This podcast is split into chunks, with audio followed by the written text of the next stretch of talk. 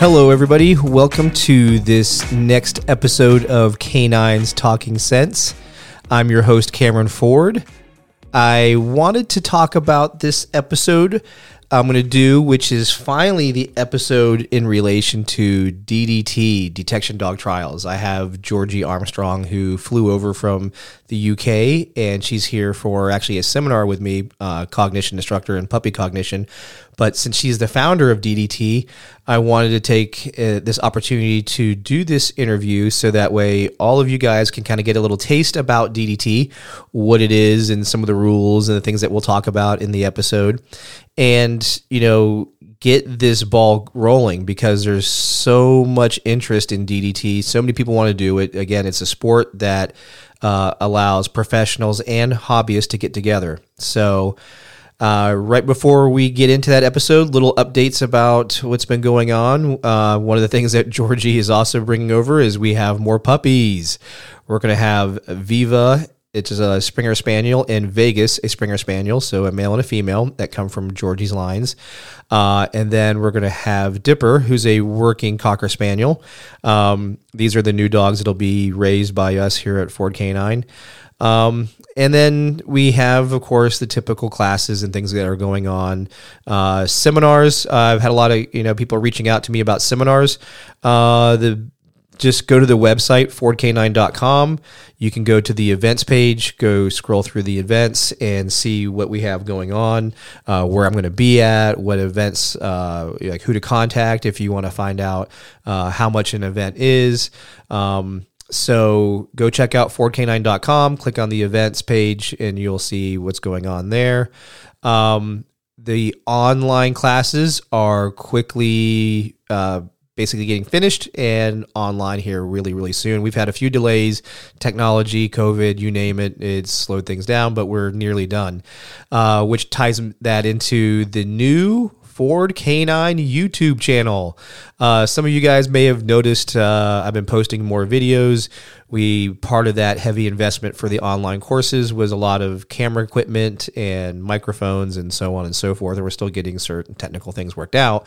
But i have been posting youtube videos that are kind of answering some of the questions that you guys have been sending to me. Um, so keep your questions coming. I usually make social media posts telling people hey reach out uh, send me a question and i'll gladly answer those questions for you um, and I'm going to use the YouTube channel as the format or the place where I will share some of that information uh, and answer those questions. So go check out on YouTube Ford Canine uh, YouTube channel. And I can't do these episodes without these sponsors. So I would like to welcome our newest sponsor, Leash and Harness Coffee. Go to leashandharnesscoffee.com. Leash and Harness Coffee is a coffee company that was created by canine handlers for canine handlers in the sense that what they do with the coffee and the proceeds they do, they help out canine programs, canine handlers. Um, they make a great quality product. I love the contraband blend. It is a bomb blend with a dope finish. I, I love saying that and sharing that. Uh, go check out leashandharnesscoffee.com. The uh, website will be in the show notes here. Also, thanks to Sci Canine, home of the TAD, the training aid delivery device. Great tool for those that need to protect their training materials. Go check out scicanine.com. That is S C I K number 9.com. And then Precision Explosives. Todd Wilbur, his wife Chrissy.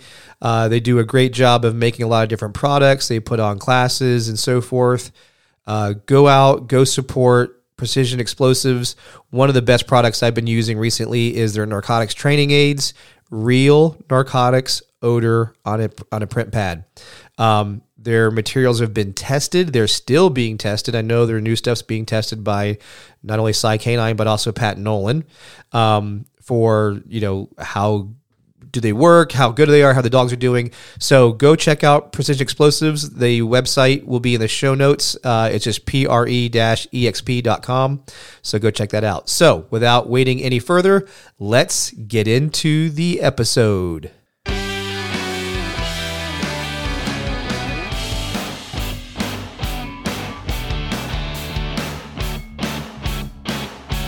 Hello, everybody. Welcome to Canines Talking Sense, your podcast dedicated to everything detection dogs. I'm your host, Cameron Ford, broadcasting live out here in Las Vegas. In today's episode, I get the pleasure of interviewing Georgie Armstrong from the UK. Georgie has a quite a diverse background, and she has created the sport of DDT, which we will get into. So, without any further ado, Georgie, welcome to the show. Hi, How you doing? I'm good, thank you. So, for the listeners, because you actually have a background that's a mixture of the working side of things from uh, search and rescue and also uh, the, the sports side of things, just give us a little, you know, a bit about you, like how you got into dogs, um, and your little journey to how we got to where we're at today. Uh, yeah, so I had always had dogs growing up. Always had dogs. Um, I got a lab who was going to be a gun dog. I had no idea about search and rescue, detection, anything even existed. My lab started barking, and then uh, at an event, I saw a search and rescue team stand. Basically said, "Does your dog like tennis balls?" I was like, "Yeah, he definitely does," and that's where it started. Um, I did search and rescue with him for live people. He's uh, 11 now, retired, obviously. Um, and then I started to do, um, after a few years training him, I found the HR stuff really fascinating. Um, started working with some of the teams that train the dogs on the boats to do water search for human remains and bred and trained a Springer Spaniel to do that. So that then obviously switched over slightly into the detection side of things over um, SAR because it was imprinting odor, uh, indication, things like that. So that's when I sort of branched out into the wide world of detection. uh, and I found the sports side of it.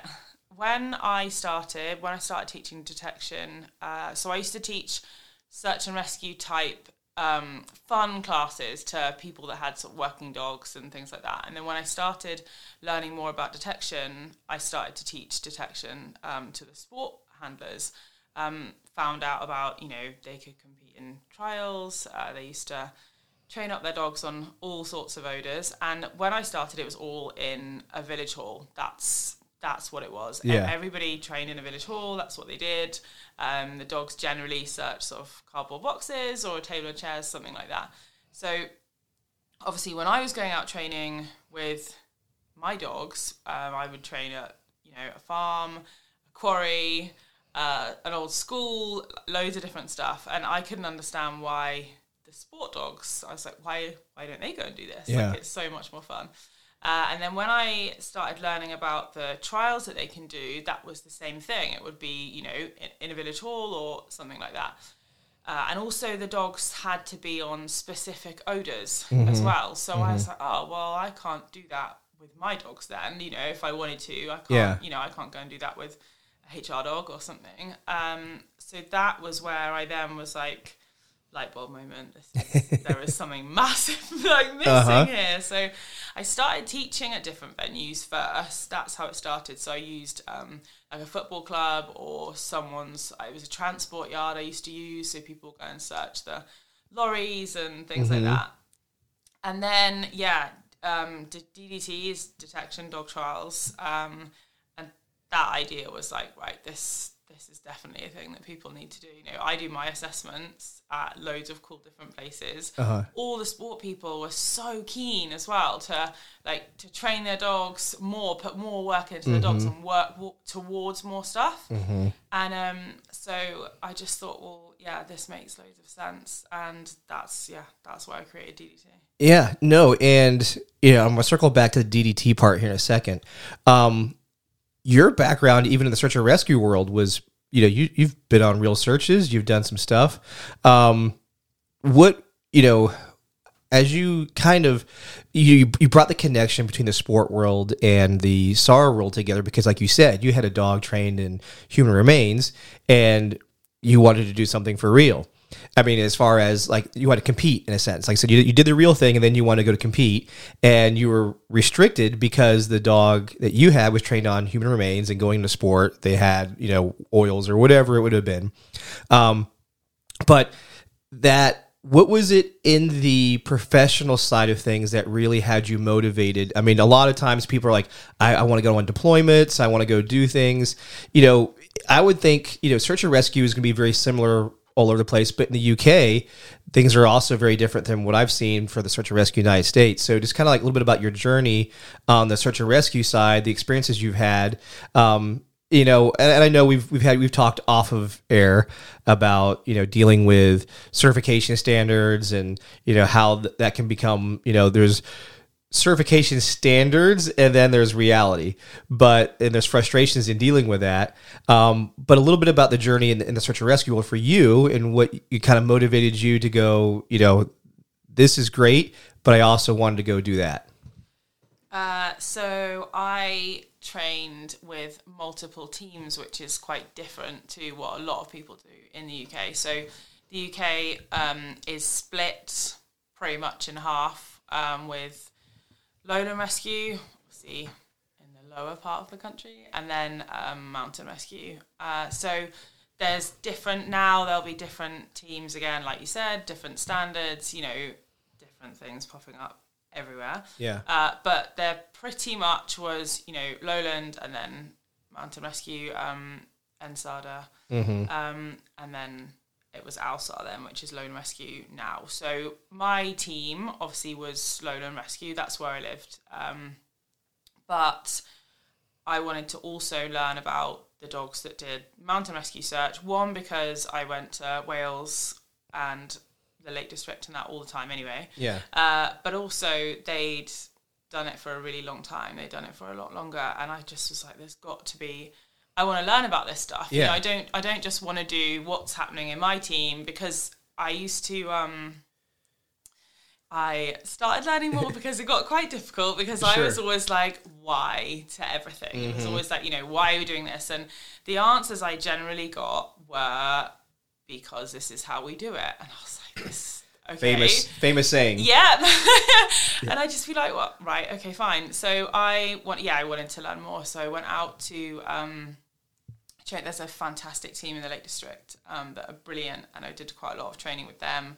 Um, I did training in Northern Ireland um, and Wales um, as well. Uh, we did go up to Scotland for a bit, and I learned different stuff every time I went anywhere. You know, I, I learned different things from different teams, and there was things I'd bring back that made so much sense to me. Um, the reward was one of them, um, like how much work some of the teams put in, um, uh, mountain rescue teams put into you know what that brought to the dog's indication. Mm-hmm. Um, that was huge for me, and the way the dogs worked. Uh, that's my my passion about search and rescue, and I think that's why it'll always stay as like my number one is the way the dogs just work away from the handler. You know, they're working by themselves pretty much, um, mm-hmm. but they're working for you because of the reward they get out of it. That's why they want to do it. Yeah. Now, in the UK, you guys have your search and rescue fields, like you mentioned, kind of specialized and separated. It's not like one dog team does everything. Like if you're trained in HR, that means you can do HR, not only water, mount, you can do anything you want. You guys kind of specialize it where you have HR, like you said, in the mountain region, and you have your water HR. Is that basically how? I know there's other classifications, but I'll let you kind of explain that. Yeah, HR is um HR away from the police in the UK is tiny, mm-hmm. like really, really tiny. There's hardly any dogs. There's dogs now that are training towards HR, like mm-hmm. there are mm-hmm. dogs training for everything. Yeah. Everywhere. But um, in the search and rescue side of it, the HR dogs is really um, quite a new thing. You know, there's not not very many of them at all. It's mm-hmm. mostly mm-hmm. police. Um, the live search dogs, yeah. I mean, Lowland, there's a team for every county. Every single county has a lone rescue team um, with live search dogs, trailing okay. dogs, and SN dogs. mm-hmm. um, up, it's pretty much the same in mountain rescue as well. Um, the only difference is in mountain rescue, you've got a mountain rescue team, as in no dogs. Gotcha. And then you'll have a dog team.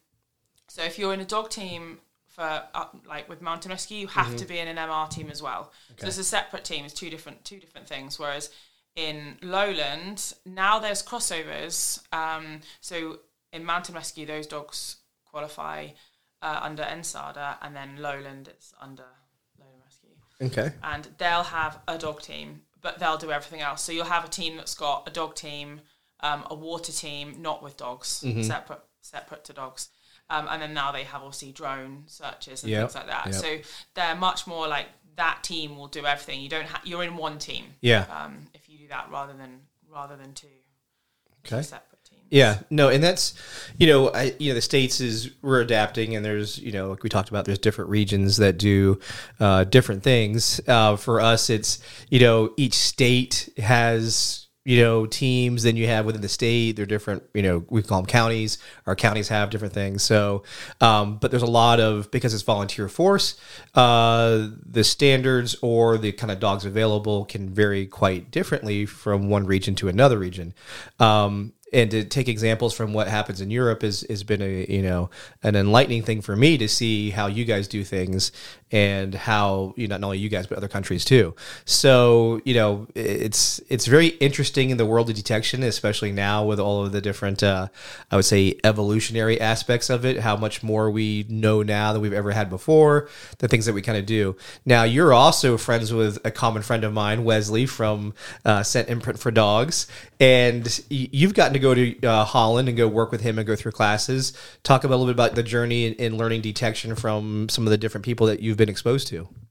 Uh, yep. So I, as well as when I started doing the HR stuff with Tula, my, that's my spaniel Tula. Uh, I need. I was like, I need to learn about detection. You know, Yeah. I only know about search and rescue. I don't know anything about detection. So I went to a few different conferences, training seminars, things like that. That was when I first uh, met Wes. Uh, he was talking at the um, Impact Canine conference. Um, and that, that was one by Dave, I think, that you Okay. spoke to Yep. uh, the other week. Yeah, good old Dave Hibbert. Yeah. uh, so I saw Wes there, and he was mainly promoting the puppy program that they did at the time.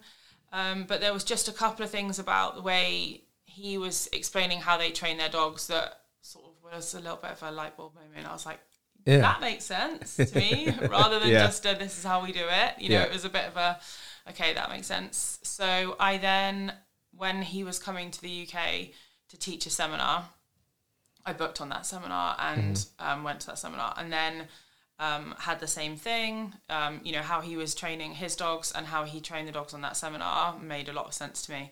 There was that, and also in the UK at the time, the only instructor courses to do with detection weren't coming from anyone with any form of operational background at all, and they were like a day. Or you know, I could do a course online for Yeah. six weeks, and I'd be an instructor in Yeah. And I was like, this doesn't feel right. Yeah. I don't think this is okay. uh, whereas, so his instructor course, I had to go out to Holland. I think I don't know, like two or three times per stage. So I did three uh, stages. Had to go out for that two or three times per stage. I had to send videos of dogs that came to me, clients that came to me with a dog that had never done detection before, and then go all the way up to the dog being on odor, being able to indicate, and I had to send proof of that. You know that I trained that in the method mm-hmm. that that he then trained me in, and on the back of that, he was also coming to the UK then about I don't know five times a year to do seminars for me. So I then was like, right, I need to learn from this guy. He lives in a different country. How can mm-hmm. I do mm-hmm. this without Yep. traveling all the time? So I then got him to come to the UK and train other handlers, which meant that I was then training, obviously, Yeah. with him, and then it led to uh, the two of us would then teach together when he when Yep. he came over. Yeah. So I did my yeah, I did all my instructor training with him, and then I trained with various other handlers just through mainly through just meeting different people at seminars. Um, you know, watching what they were doing. Um, I did a few seminars. Uh, Stu Phillips came over to me and did some seminars, and I went down to him um, and did some seminars too.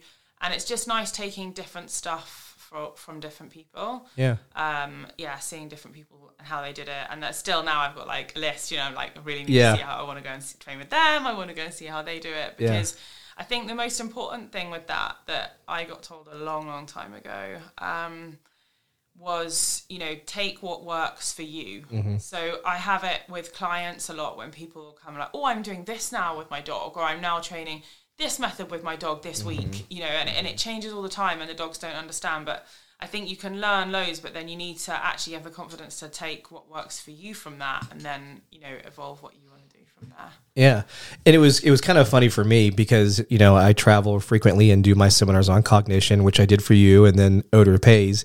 And the funny part for me was when I did the Odor Pays class, like everybody in the room already was doing everything I was teaching, you know, which was you know anticlimactic for me because hmm. in the sense I was like, well. This is I'm preaching to the choir here. Everybody already does this. I'm not really sharing anything new. And as compared to when I travel around the United States, it's significantly different. You know, you know the amount of people using uh, a marker-based system for detection is much different here in the states. And when I went over to you guys, we're like, you guys were like, yeah, why wouldn't you use that? And uh, so that was an enlightening aspect. And then the the part that, like you said, is part of your journey that was what brought me out there, the cognition part, and we'll talk about that for a little bit. Um, you know, you got to go. Uh, cognition was completely new to you in the sense of how we we did it. Um, what was your takeaways? Because obviously you're here now to go through cognition instructor. What was it that you liked, or the things that you took away when you did cognition uh, in that seminar?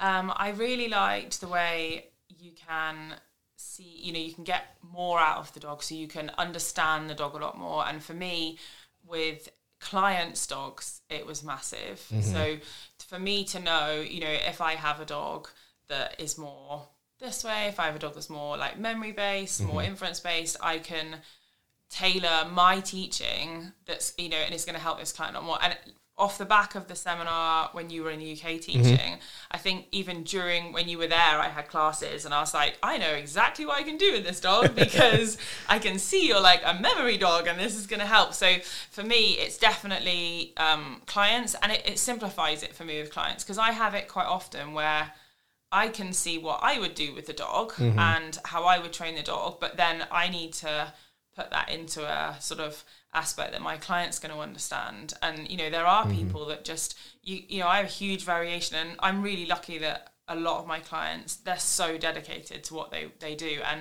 i find that with the sport handlers a lot you know they put so much into their dogs and they want to learn all the time and they want to adapt you don't get this sort of they're not so stuck in their ways Yeah. of, of how they do things some of them but um, you also get the ones that just want to have fun and they want to move really quick.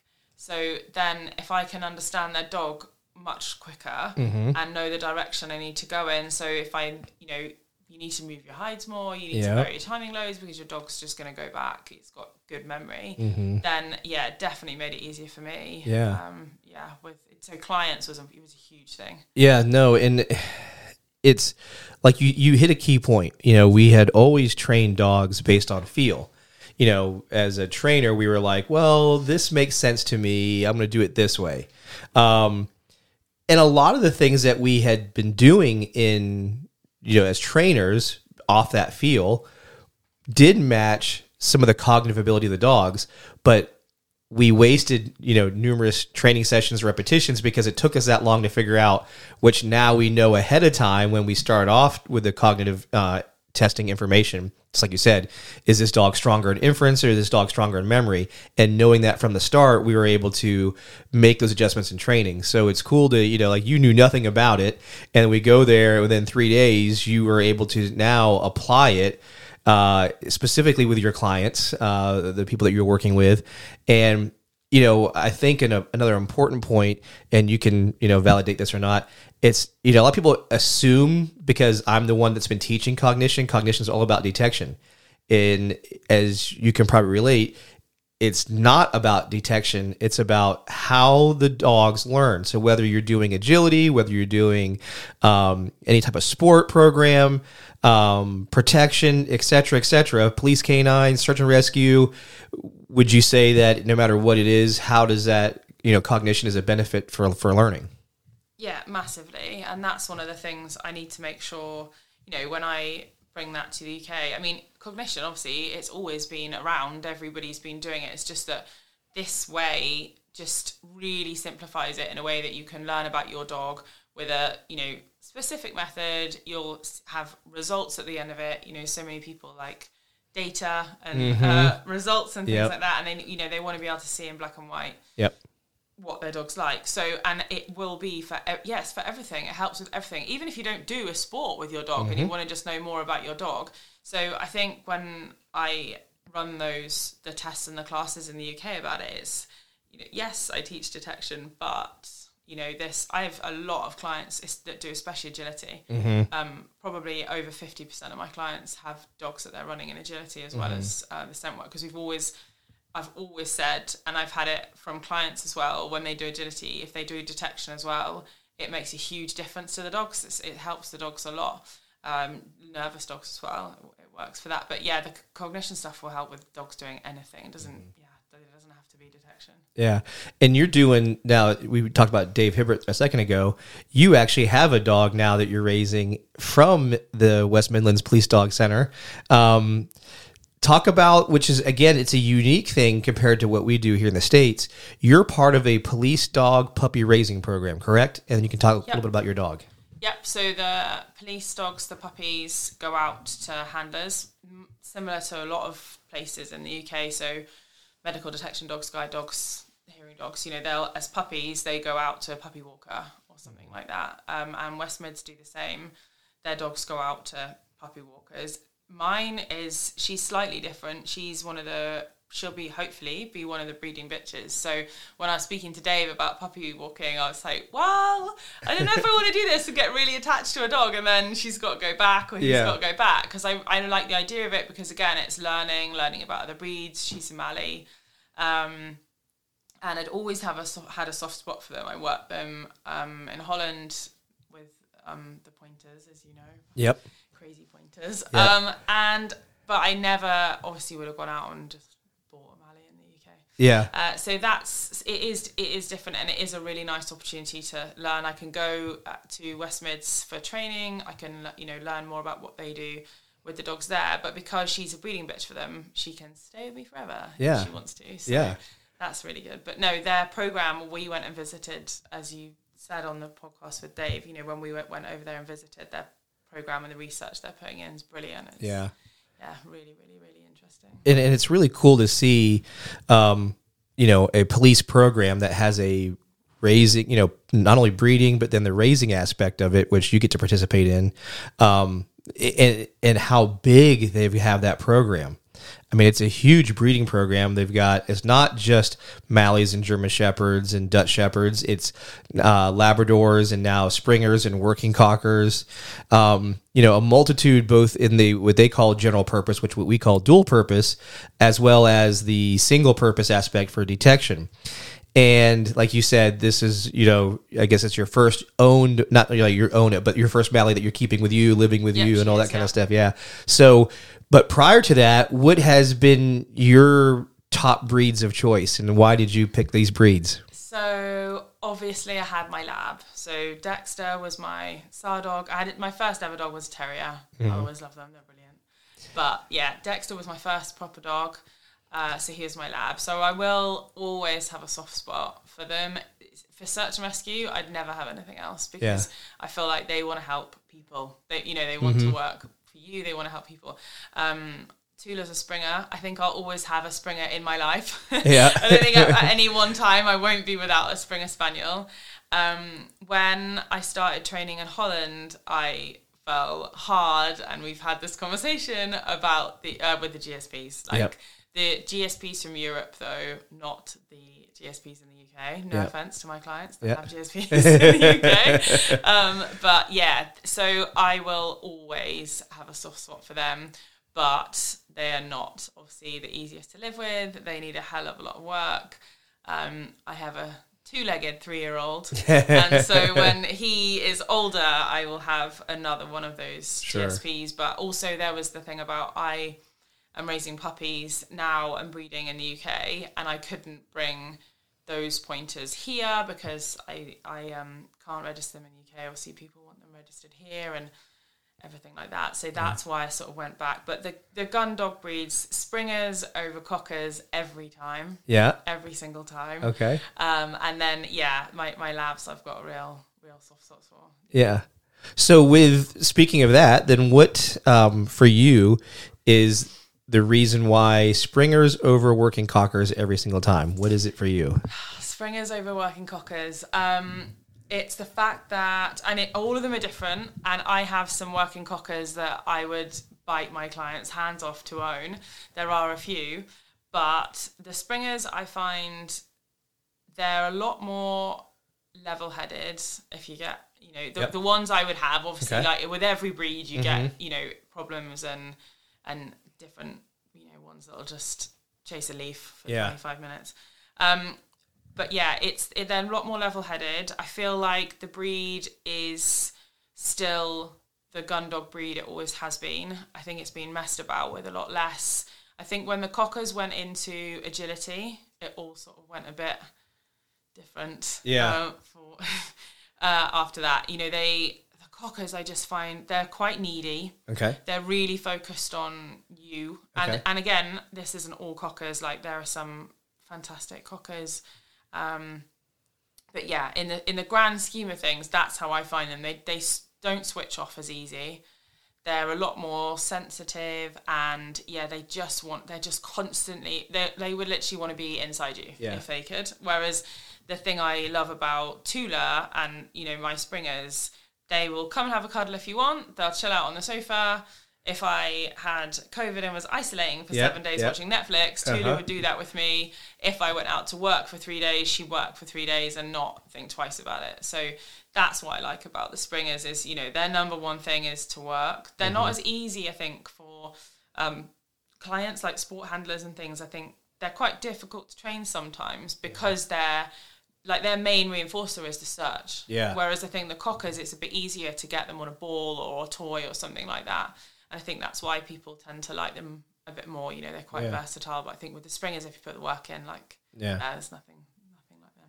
And what? And now you've only been here like uh, not even twenty four. I guess twenty four hours now. Nearly, yeah. Yeah. I. I don't even know. yeah. The um, what have you already noticed between the uh, American bred cockers versus the English cockers that you're used to? So with what I was saying about the springers, how I feel like in the springers the breed hasn't sort of been spoiled yet. You know, they're still how they were. As from what I've seen from your working cockers here, I think that they're still at that sort of stage. I don't think they've been messed about with so much. You know, they've not been overbred so much. They look like the working cockers that I'm used to see. You know, that I used to see before they got bred to be like really, really tiny and really, really crazy to do agility. Yeah. Um, and yeah, they're more like the springers. They're more like what I like in the springers. So Yeah. s- today we worked um, springers and cockers, and I didn't see a particular difference between the two, like Yeah. between the two breeds. You Yeah. know, they just were what I like in a spaniel. Yeah. basically. The only difference was about size. Is about yeah, pretty much. you know, the biggest yeah. difference. But they're also still a decent size. They're not minute little micro dogs. Yeah. The cockers. Yeah, exactly. No, it is. You know, you know, like you talked about, we both went down this journey with, uh, you know, between the spaniels and Labradors, and then we got into the the pointers about the same time, and we both experienced the exact same thing in this in the uh, pointers, and um, it- it's you know, like you said, we love the breeds and the need, I guess, in the various whether it be sport programs or professional programs, the breed itself has to be able to sustain some of this demand that happens. And uh, we had had this conversation, which was um, seeing the pointers with such a huge demand on them so fast, uh, really changed in a matter of two years of time. The pointers we got in the beginning, and then the pointers we have more frequently now, which are a little bit more spastic, um, uh, just not as focused, um, a lot more active in the sense of they want to scratch and dig and do all this stuff versus point, which is what they were so good at, what attracted me to them. And then that really nice hunting pattern. And now it's like we're joking around about the uh, uh, working cockers. I see a lot of that in the pointers now, frantic, all over the place, bouncing around. Uh, you know, and there's people are going to argue and say, "Oh, well, that's training and that's this and that's that," but not necessarily because, you know, it's really the upbringing part of it. And then there's the genetics part of it. So is it nature? Is it nurture? And I think we both can kind of seen that some of the nature changed, and then also the nurture changed. It became okay. We got to get dogs out. Not as much time spent on some of those foundational aspects.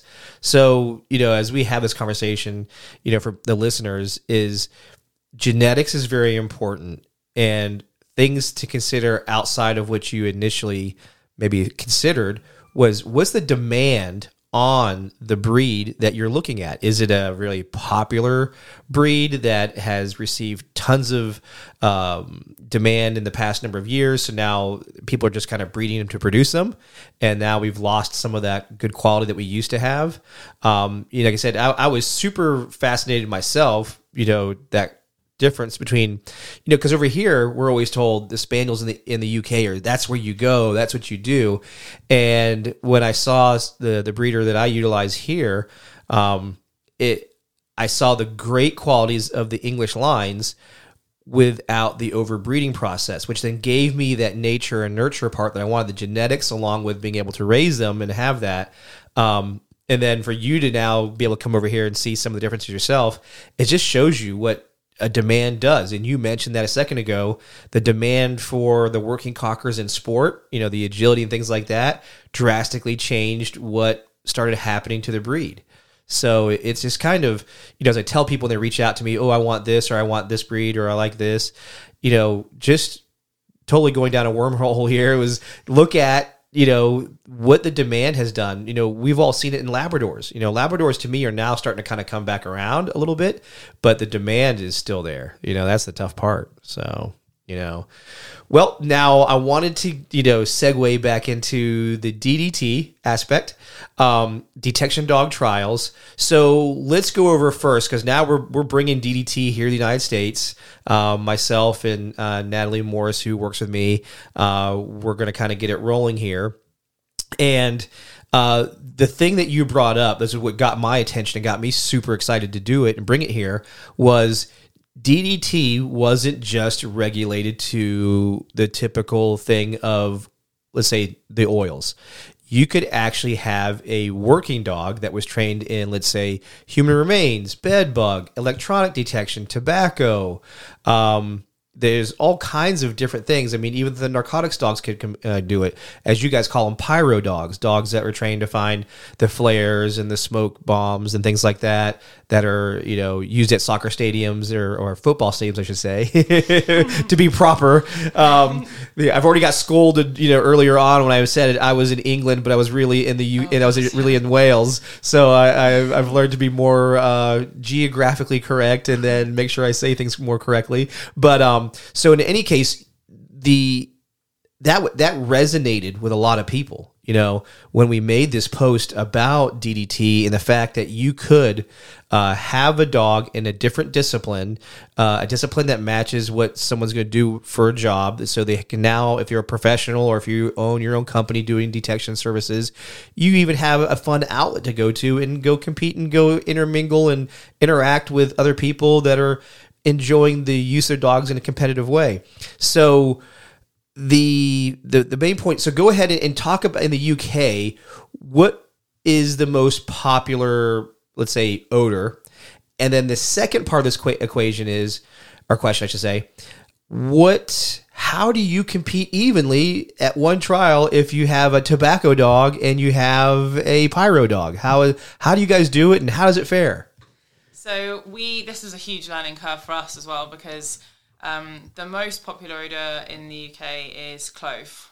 Uh, definitely clove, as in the little yep. Christmas spice. Yep. Um, I remember when Valdis from Latvia came over and did a seminar for me. He calls it Christmas grass. Like, that was what that was what every, he couldn't understand why everyone was like training on Christmas grass. Yeah. So what are you doing? and uh, gun oil as well. Yeah. Um, it is another one.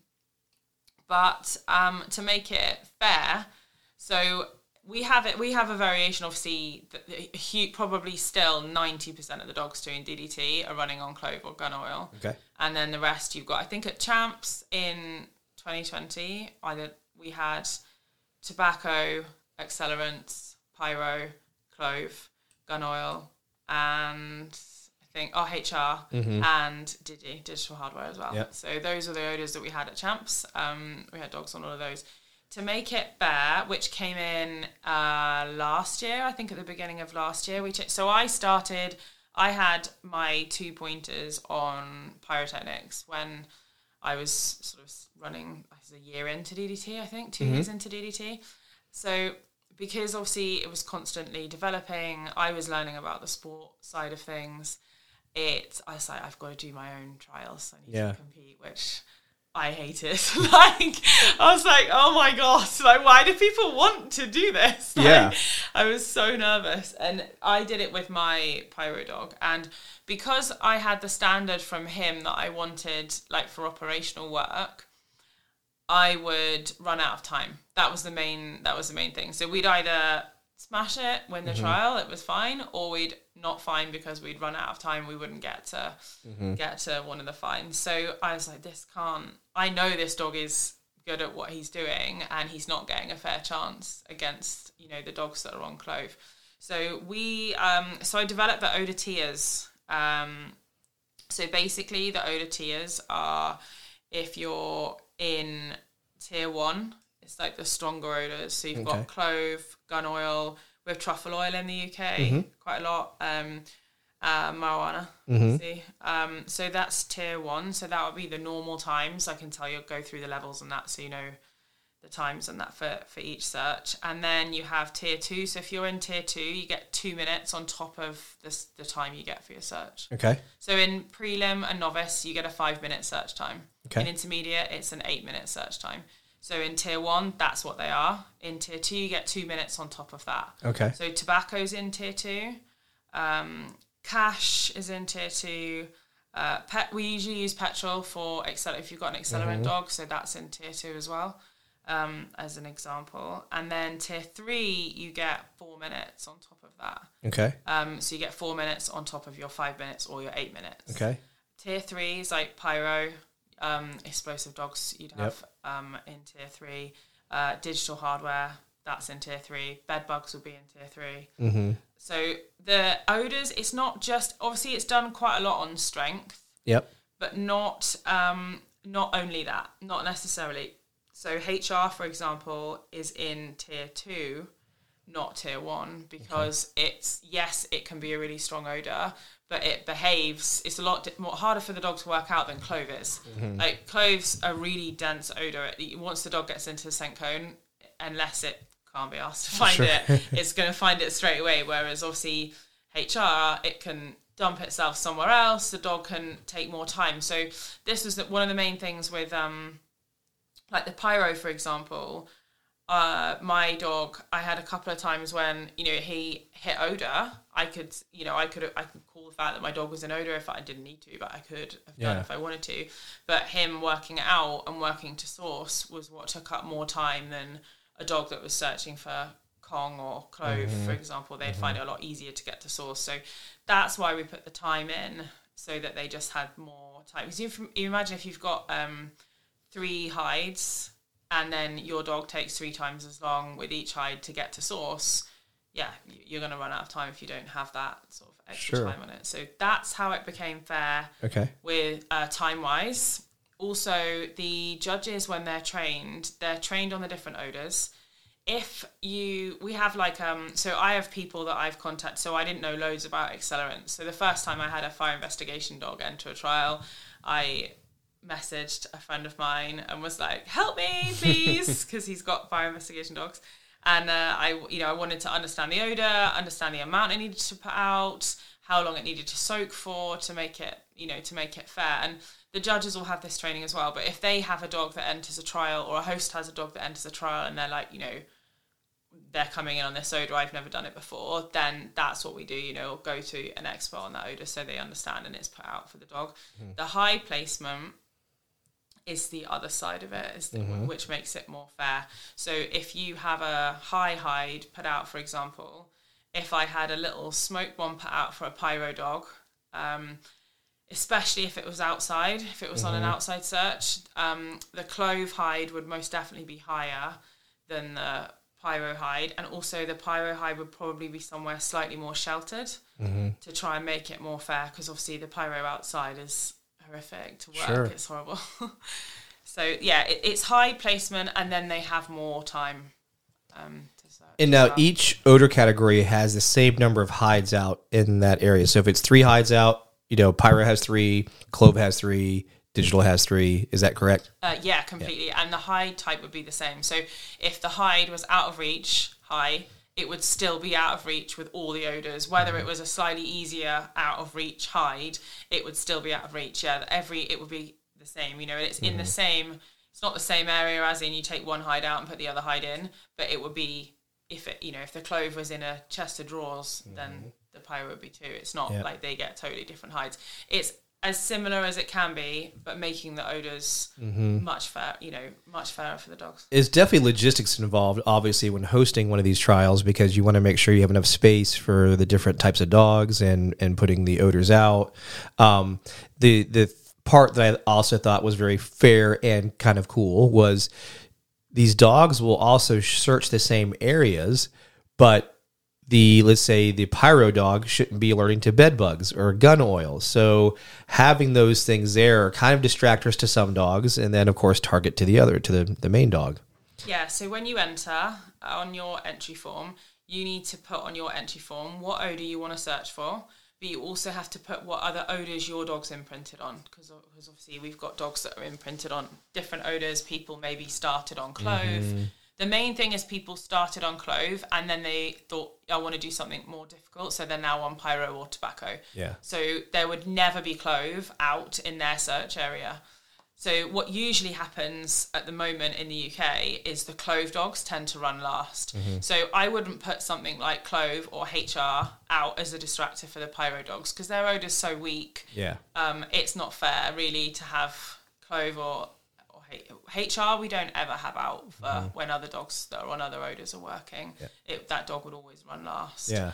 Um, but yeah, so so the clove dogs might have pyro out that they need to ignore. Um, the pyro dogs, if they were running first, if it was going to work out that the clove dogs, say, had pyro and tobacco out for them, the pyro dogs would have two distractors out as well. They'd just be, they wouldn't be quite Yeah. as strong as clove. You know, they'd be a bit bit fairer. So yeah. Now, obviously, like you mentioned, judges have to be well educated on this stuff. And getting judges to kind of understand, like you said, the various aspects of the odor or, um, you know, uh, just setting hides in general.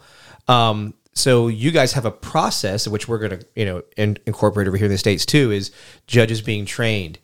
And in that aspect of the judging, you know, one of the biggest, uh, I would say, debatable topics that comes up in the sport stuff that we've both seen is well how close to the you know where the substance is at do the dogs have to be to get the the called correctly? And you and i talked about it. One of the things i, I loved about this program was it's what was kind of reasonable you know? You know could they easily find it based on where the dog indicated the judge has some latitude there to say yes that's you know where that dog indicated at? Because we know the odor changes throughout the um, let's say amount of hours or time that it's out uh, including temperature and things like that so it's kind of nice to see that the judges have the ability but you can kind of talk about like you know how a handler calls alert and then what the proximity kind of basically is and what you go through Yep. So in our rules, and it is like you said, one of the most common questions I get asked was, "How close does my dog have to be to the find for it to be correct?" And this is where people, our program, the judges training that we do, so just focusing on the judges training, there's either a practical day, and then obviously when COVID hit, we did um, online courses as well but the judges get qualified when they're ready. So there's absolutely no like you come for a day and you're a judge, you come for five days, you're a judge. So because obviously there's people with loads of experience in different odors and odor placement, and then there's people that don't have any, but they might have loads of experience in sport. So they might get their head around the scoring system really, really quickly, but they have no experience of putting anything out other than clove. So you can do your judges training and then you can for free shadow at as many trials as you want. So you mm-hmm. can come and shadow when I'm judging or someone else is judging. Um, and then also what I have with some of my judges, I've got a few judges now that are running prelim and novice, and then they have a more experienced judge with them for intermediate, for example. So w- with DDT, there's always two judges. There's never only one judge as well. That's but good. there's one score sheet. You get Yep. one score sheet. You don't get two. Um, and the score system is so basically I wanted the score system to be consistent. So if someone's running a trial up north and then someone runs a trial out, up, down south, those mm-hmm. those scores should be the same pretty mm-hmm. much, you know, as close as you can get. So the score system has a really easy criteria to read um, that basically makes you go, is the dog going to get a seven or an eight? It's very easy to look at and go, well, they performed to standard did they perform to standard and it was it above average? No it wasn't above average. Okay it's a six you know not a seven for example. So it's a really easy score system to do so that the scores are consistent throughout the trials. Um, odor placement is the main thing that, Yeah. that they need to learn but it's still consistent with the scoring throughout the trial because if you went to a trial and you um, thought actually my trial last month the high placement was much harder technically in the scheme of things with the scoring that doesn't matter because it was like that the whole day so everybody got Mm-hmm. Yeah. scored on that Yeah. hide so it still stays more fair um, yeah Yeah, no. Yeah. So going in from the scoring, now the titling. So explain some of the titles because there's also some unique things with elements and things like that. Oh, yeah, uh, yeah. So um, give a little overview of like how they go through, you know, to get, you know, like I know it's the medals, so you know I'll let you go ahead. Yeah, you do. And some of the medals I'm gonna have to read up on what I actually Yeah. put down. It's been so long now because of COVID stuff. But yeah, so you have at the moment we have the three levels. So you have prelim. Prelim is um, one hide. You know, there's one hide. Uh, the dog can always get to source, so they can always get their nose right on the right on the hide if they want to, and you get five minutes to do it. Prelim is a real like entry level. Come and have a look what DDT's like. Um, the entry fee's less. It's just that you don't qualify for champs in prelim. If you win a prelim, you have to go up to novice straight away. Um, so novice is two hides, um, still five minutes. The first hide, you know, there's going to be two hides. There's always two hides. First hide or one of the hides, the dog can always get to source. Um, the second hide, the dog may or may not be able to get to source. It, the hide isn't going to be as difficult as an intermediate hide, but it's just getting the dogs used to that level of you, you need to indicate without being able to get to source um, that changed. I changed that. So it used to just be prelim. Uh, it used to just be novice and intermediate, and novice was like what prelim is Gotcha. now. Now, yeah. And then intermediate, you can have up to three hides. You don't know how many there are, so there could be one. I wanted to do none, but we'll Mm-hmm. Leave that to advance, I think. And it, there was obviously the other aspect of people like they need to be doing more than one search because otherwise people are gonna be like, I've paid my entry fee and my dog had no fine Yeah, so I out. didn't. I was like, I, really, Yeah. I want to do that, but not yet. Um, so intermediate is up to three hides. So there'll be one, two, or 3 So Mm-hmm. if there's one hide or two hides, you would get points for calling your area clear. Mm-hmm. Obviously, if there's three, then it ends on the find. Um, in prelim and novice, the search ends on the find. So you know, obviously, Mm-hmm. Yep. once you find it, it ends.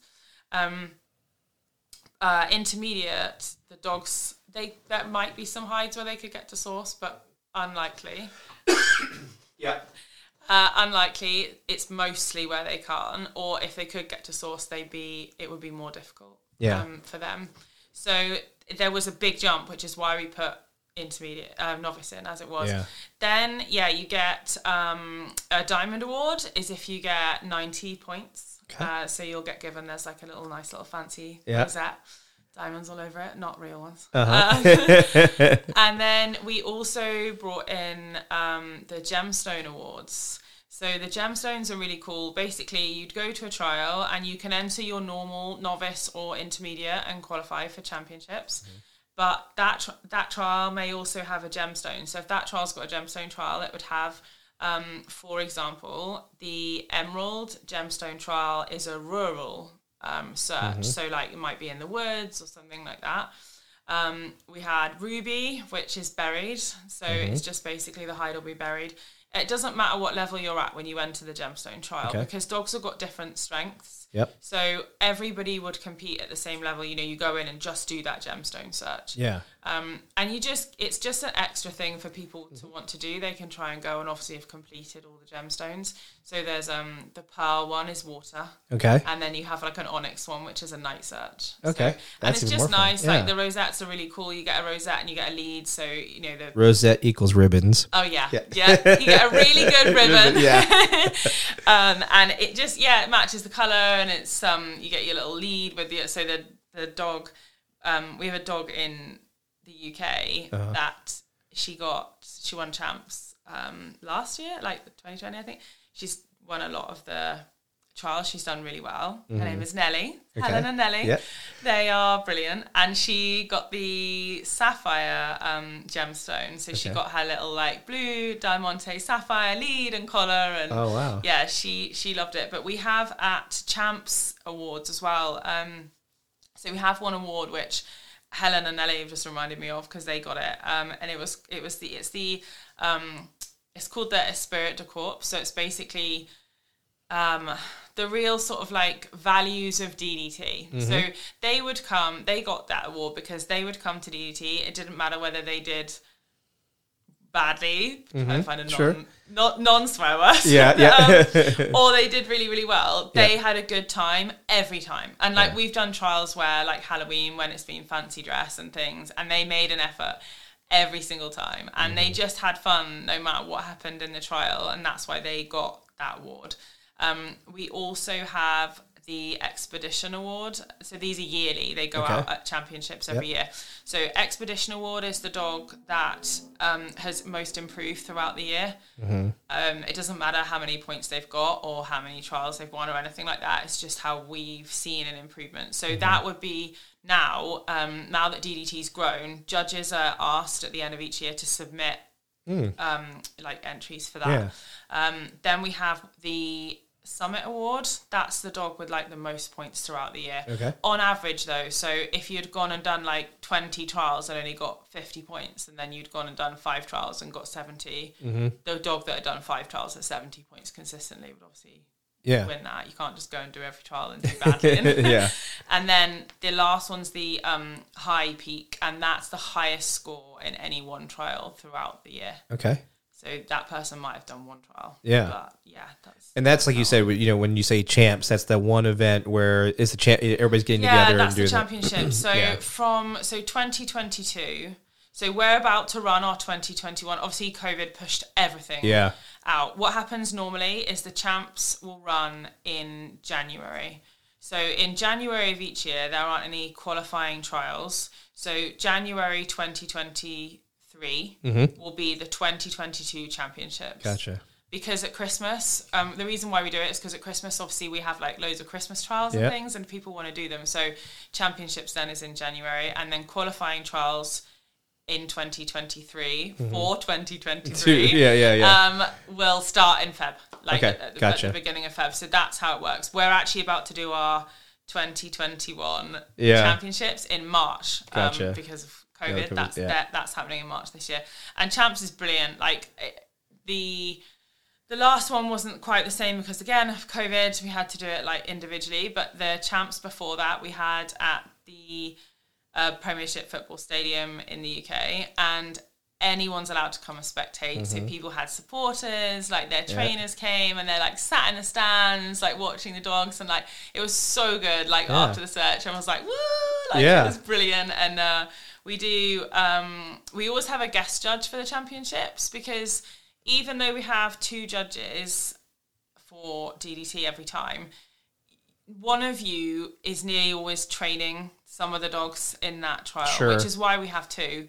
Um, but for championships, we wanted because throughout the year you're going to get dogs that you like, Sure. you know, maybe dogs that you don't like. Uh-huh. yeah, yeah. And so for championships, we really wanted to have um, someone's perspective that had no idea um, About the teams at all, yeah. So we had um, Dr. Lorna Irish. She came and did uh, the champs. Yeah. And she came and did them the, the second year as well. She's Nice. like, "Yeah, I definitely Yeah. want to come and do Yeah, that again." Like, yeah. and it's really nice to get someone's opinion that's not seen any of them work you know and our score system works really well like you can she could look at that quite easily and, and figure out and, and, figure it out yeah and we have like merchandise they've all got hoodies with their dog's name on that said Uh-huh. you know they went to champs and stuff and it's lovely because like i do workshops now canine brain training Mm-hmm. and people turn up and they've got their like 2019 championship hoodie on and it's Uh-huh. like ooh they Yeah. won DDT last year it's like yeah it's a champion in this class Yep. so um Well, the other cool Yeah. thing that you have too is the um, the league or team play.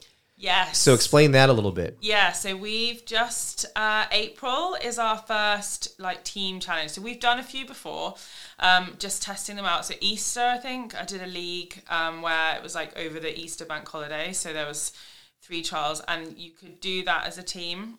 But now it's going to be yeah more. So in April we've got a team trial and it's a team challenge this one so i do a prep day for it first which you don't have to go to. It's like a training day for it first. And then it's a two day trial and you have teams of ideally four. But if there's two or three of you you know if your dog's got the search stamina it's fine mm-hmm. We wanted to make it flexible enough that people don't go oh my god i've only got you know i've not got a team of four Yeah. we also have a Facebook group for it. So if you're individual, or maybe there's two of you, you go on the Facebook group, and then there'll be someone else that's like, oh, you know, I've got this. And we've had it with people with breeds, like this, like, Yeah. oh, I have a French bulldog, like let's team up and, Yeah. and do it. And um, so the first day is multiple searches. So you basically have four searches, which can consist of anything from we might have a vehicle search, um, a building search, a search say that has to be done online, so maybe like a lineups type search. And you'll have those searches. You can run two dogs from your team on each search, Okay. and then you can take the highest score, obviously, from that Yep. um, and that goes to your final score. And then the next day is much more like um, like we have in search rescue. We'll do like an operational exercise, like training day, like um, and it's like that. So there'll be a scenario, um, but like a murder mystery type thing. You know, Yeah. they have to solve the crime as a team, find the evidence, Mm-hmm. and work that out. So that's the second day. Okay. And so that's I've run that on some of my training camps before, and people loved it, and it Oh, worked yeah. really well. So that's why we then wanted to put that into DDT. Yeah. Um, and then uh, yeah, and give them the chance to do like multi Yeah. multi searches because they they only do in normal DDT it's one search. Yep. But sometimes we run trials where you can enter 2 Mm-hmm. um, and then when advanced comes in, we haven't brought advanced in yet because Mm-hmm. DDT is only three, I think. Okay. Nearly, th- I think it'll be three years old in June Yeah. and we've had COVID. Yeah. Um, so when we bring advanced in, it will be two searches. Yep. So the dogs will, yeah, they'll do more searches, but at the moment, Yeah. just the one. Now, and correct me if I'm wrong. I, I know we were talking about it and things we we were going over. Um, I can't, you know, as they build points through, you know, the different trials they go to and attend. Um, was there the like bronze, silver, gold along with the gems, and that, or that was kind of more or less? I think we, me and you were kind of talking about, and that's something I'm thinking of doing Yeah. over here. So, you know, for those that are listening, you know, we're going to be making some adaptations to what we do here in the States or North America. Uh, we have a lot of interest from Australia and some other European countries. So, here's the first thing I'm going to tell everybody there is no perfect system or program. There's going to be things that we like about some of the stuff, there's going to be things that might be people's not their favorite or they might have suggestions. The whole point about this is to get out and have fun with our dogs and we're gonna you know it's gonna be like a living kind of system it will adapt and change based on kind of things that we get for feedback from the people and the competitors and stuff like that um, so as this goes forward uh you know the things that i of course i loved about it was the ability to kind of have the same playing field. So if it was a police officer with a drug dog and they wanted to compete, they could. Um, the person with, let's say, that did, like you said, train their dog on tobacco, uh, they did that. Or the search and rescue handler that wanted to put themselves out there with their HR. Uh, same with the bed bug handler. It's it's finally a sport where or a competition where everybody can get together network a little bit too and run their dogs and just have fun and compete. And then those that are the highly competitive ones can go out and get the points and get the gems and get the, you know, like I said, I'll probably bring in the bronze, silver, and gold, a little more initiative kind of things to keep people even more motivated to go compete and go to events. Uh, and then the flexibility of the areas. You're not trying to do two to three areas in one weekend. You can go to this trial. It's this location this event and you run your dog. The ones that might have a two day event like you said whether it be the team aspect or the ones where you do an element on the next day uh, it's there's just a, bit of freedom that hasn't existed before. Um, we're going to bring in some of the great aspects we've seen from some of the other programs. So everybody that's listening you know keep an eye out here real soon both on the ddt.dog website which is a north american aspect and the ddt.com website which is more the uk slash i would say europe and global. It'll be a central location too for everything. Um, this is where the information is going to be at. And in literally probably um, a few weeks of hearing this podcast, uh, you'll be able to go to the website. I know I will have many of these rules kind of set up to review on ddt.dog. So that way, those that just want to kind of read some stuff over, um, see what it is. And then we kick into high gear by March. We will start having uh, individuals to start hosting clubs, you know, get their club uh, memberships turned in. Uh, those that are signing up to be DDT uh, competitors, you guys will be able to sign up and, and get yourself registered that way. And then not too long after that, those clubs that are existing, we can start hosting trials and getting that there. Those that want to be judges, you will be submitting your resumes. We will be reviewing those, and then you'll be taking uh, right now the online classes uh, for those with experience so that way we can get you facilitated and a judge and then those that want to become a judge we'll have a process there for you too so before we end this podcast, talk a little bit about you know tell us how we find you. You know, you're you got your company, you got your website. Tell us you know about what you've done and how to find you on the World Wide Web. Yeah, so DDT, the main website, DDT.com, at the moment will basically just say hi, we're DDT.com because I'm changed it, I've changed everything. So um, it's all going to be, again, same next few weeks after this podcast goes out. Um, it'll all be on there. Everything's changed. You know, the logo's changed. Um, DDT Facebook, Detection Dog Trials on Facebook, that will stay as it is um, as a platform. So that's easy. The websites obviously will have much more of the like documents and stuff for everyone, as you say. DDT is completely transparent. So the other thing as well that we um, we didn't touch on was the way which I really like about DDT and how it's slightly different one of the things that I noticed was when I was teaching, everyone kept coming to me and saying, I need help with mm. my indication, for example, uh, because my dog doesn't have any duration. So, most of the trials that I know about in the UK, um, other than the fact that you had to be on a specific odor, the other thing was the fact that they're timed and mm-hmm. you win on time. Mm-hmm. You don't do that in DDT. That never ever happens. Yeah. So they're timed as a time limit, but mm-hmm. the time doesn't make the blindest bit difference to whether you win or you don't. Mm-hmm. So the that was a huge thing for me because I wanted to have it where when you're going to trials, you're still doing what you want in training with your dog. Mm-hmm. So what I was getting was people were going to trials, and as soon as the dog sniffed where odor was, they're calling it. Yeah. Or maybe the dog scratched, or you know something like that, and the dog's getting marked, and then they're coming to me for an indication clinic, like help me because yep. my dog's doing this, and I'm like, well, I actually have a YouTube video coming out pretty soon on this exact yeah, topic. and I was like, well, what do you expect? you know, what do you expect? And um you're allowed to reward in the search area mm-hmm. in, in, DDT as well, because mm-hmm. this was the other thing. The dogs were getting moved on without being rewarded because they didn't want to waste time taking the dog out of the search area to reward them.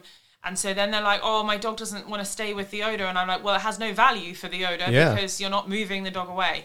So in, in DDT, when you call your find, you put your hand up or out. You can do a mm-hmm. really subtle movement. We um, will confirm it's correct then you wait if your dog between you calling it and us saying it's correct if your dog's come off the hide mm-hmm. you can wait or retask your dog and wait for the indication that you would wait for at home so mm-hmm. you get marked in ddt you get marked on the indication that you mark as a yep. handler so if your dog comes off and it's like yay i did it and you're like yeah well done you'll get less marks than the handler that actually waited for the mm-hmm. mark they wanted at home so there's 10 um, score like the scoring scoring stages. There's ten Yeah. of them, so you can go to a trial and not find, and you still get marked for like eighty percent of your search. You Mm-hmm. can still do quite well. So there's they'll all be online and on the website, Yeah. and there'll be a criteria on, on all of them. And we're But- judging the handler and the dog, which Yeah, is also another thing. separately. Yes, correct. So you have um,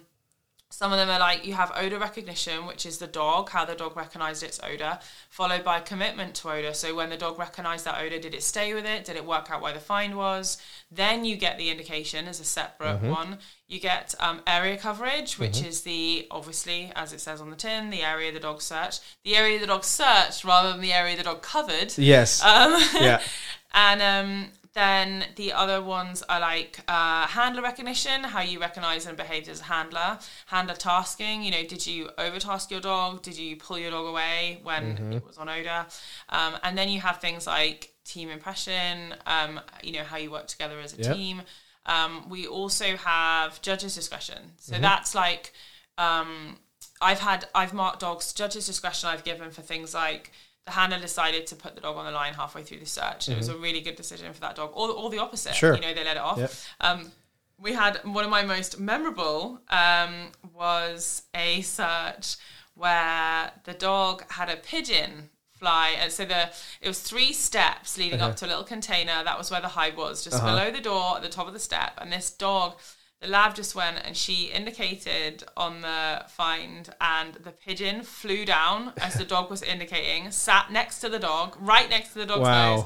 As the handler called it and we said it was correct. And then she marked her and she like she'd stayed there in that indication the whole time and she marked the dog and the pigeon just flew away. And we were like okay that definitely needs like Yeah. more marks. Yeah, Um, for sure. but we've done it before for half the dogs on the search. Um for example one in the morning it was sunny in the afternoon it pissed with rain like Yeah. Mm-hmm. really hammered it down with rain Yep. and those dogs got a judge's discretion mark for the weather because Sure. the other half of the search hadn't had to do that No. so that's where you know that comes in as well. Yeah, and- and I really like that it levels the playing field. Now, there's going to be people that will probably complain and say, "Well, that's not fair. My dog, you know, this didn't happen," or "How do I know they're not playing a favorite or whatever?" And that's like you said. There's two judges, so this really helps that out. Where a lot of competitions right now it's the one judge in that area. So again so this is a new concept for most of those that currently do sports right now. You have an, a checks and balance kind of system in play. Um, and again leveling the playing field for the handlers. So that way things aren't necessarily impossible. The dogs that are number five versus dog number 35 have a scale ability for us to review so that way it's as fair as possible. But like i said is it always going to be fair? No. And we understand that. We it's not again it's not a perfect system it's about getting out there working your dogs having fun being around other like-minded people enjoying yourself and maybe even getting to put yourself out there uh, a, a professional versus a hobbyist and see how we match up we Get- even got retired dogs. That was the other thing I could see. You know, like I had someone come to me and she said, "Oh, I've rehomed a retired police dog. He's on drugs. Mm-hmm. I'm about to put him on clove so I can compete." And I was like. What? It just made no sense to me. Yeah. It's like for years this dog's worked on drugs. Now because it wants to compete, it has to go on clove. And I was like, this doesn't make any. This there's Mm-hmm. Yeah. got to be something else. to- Yeah. to- No, it's it's it's fantastic. So, people to find you, they go to Ca- Canine Brain Training, yeah, right? canine brain training is me. Yep. Um, yeah, definitely canine brain training is me. Um, soon because of the pups and everything like that. We'll Yep. have, um, we work in dogs as well, Yep. but that's just so that that stays separate. That was coming to what we were talking about about the breeding and Mm-hmm. genetics. So I want to breed level-headed Yep. detection dogs that Yep. have a brain. Um, so that's that's why I've set that up. Yep. And we have now. two that are arriving here in a few days, Viva and Vegas. Yeah. So those will be here. Those are from your breeding. Yeah, Vegas is being prized from me by force. Uh-huh, I want he's, yes. he's too good. I, I want told her she keep could not renege on that Yeah. deal. I think he was what three weeks old when Yeah. you picked him. I think he was two days old when I picked him. Yeah. Yeah. he's uh he's a special puppy. So he's out of Tula, my the Mm-hmm. HR dog. She, I want to keep those lines, and that Yeah. that's where the kennel will, will start from her lines. But we've now brought in as well two males so that we can have because what we were saying about the nurture side of it. Mm-hmm. Um, the way the dogs are brought up is a huge part, and from this litter, again, I'm like, I need the stud dog in house Yeah. as well. I can't even, I don't want to outsource that either anymore. Yeah. I just want to know exactly where my dogs are coming from. Oh, yeah. The fact that from day one they've been brought up how I would bring them up. We've um, we were having the same conversation. These two pups we've brought in are were bred in kennels. They're bred great. They look fantastic. They're fed really well. Like you know, there's nothing bad about it, but the difference in them is crazy compared to Yeah. my pups. Yep. Like Yep. you know, with environments like just anything like the Hoover or picking them up, like touching them. You know, they haven't had any of that. Yep. I Hoover and my puppies are like, hey, on top Hoover of the equals vacuum for those Oh that yeah, aren't from. England. yeah, so they're literally like mine are just sitting on the vacuum. You know, whilst Yeah. you're moving around, they don't care. Whereas the ones that have been, you know, brought up in the kennel and brought home at 12 weeks, Yeah. are like, oh my god, what the hell is that? Yeah, You know? no, it's so critical. And obviously, you're here for the puppy cognition part where we cover a lot of that as well the importance of certain aspects of the puppy stuff. And that's for a whole other show, um, which uh, will be coming up. Um, so, first, again, thank you for taking the time to hop on here and talk about this. Remember, everybody, uh, I'm going to have in the show notes the contact information for Georgie, myself, the DDT uh, websites. Uh, all of our international friends, uh, shout out to all those in Australia who've reached out and asked about DDT. You guys are going to be included in all this. Those in the rest of uh, Europe, and I believe even India has reached out. So we are here to help everybody. Uh, we look forward to spreading the DDT aspect. Um, and again, everybody, uh, keep those questions coming to us. Um, we're going to be here to help and do that. And, and, and Georgie, again, thank you for coming on. That's all right. Yeah. So, like I always tell everybody, thank you for listening to Canines Talking Sense, the podcast where it's okay to be nosy.